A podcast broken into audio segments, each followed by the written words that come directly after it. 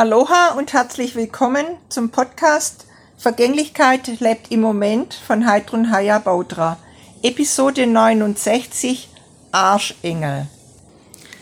Der Begriff Arschengel stammt ja eigentlich von Robert Betz. Ihr habt es vermutlich sicherlich schon mal gehört oder eben auch nicht. Dann ist heute zum ersten Mal. Und es ist so, dass wir oft genau in sehr schwierige Zeiten Menschen anziehen, die praktisch ein Verhalten haben, das wir an uns selber gar nicht mögen, also die das uns einfach spiegeln.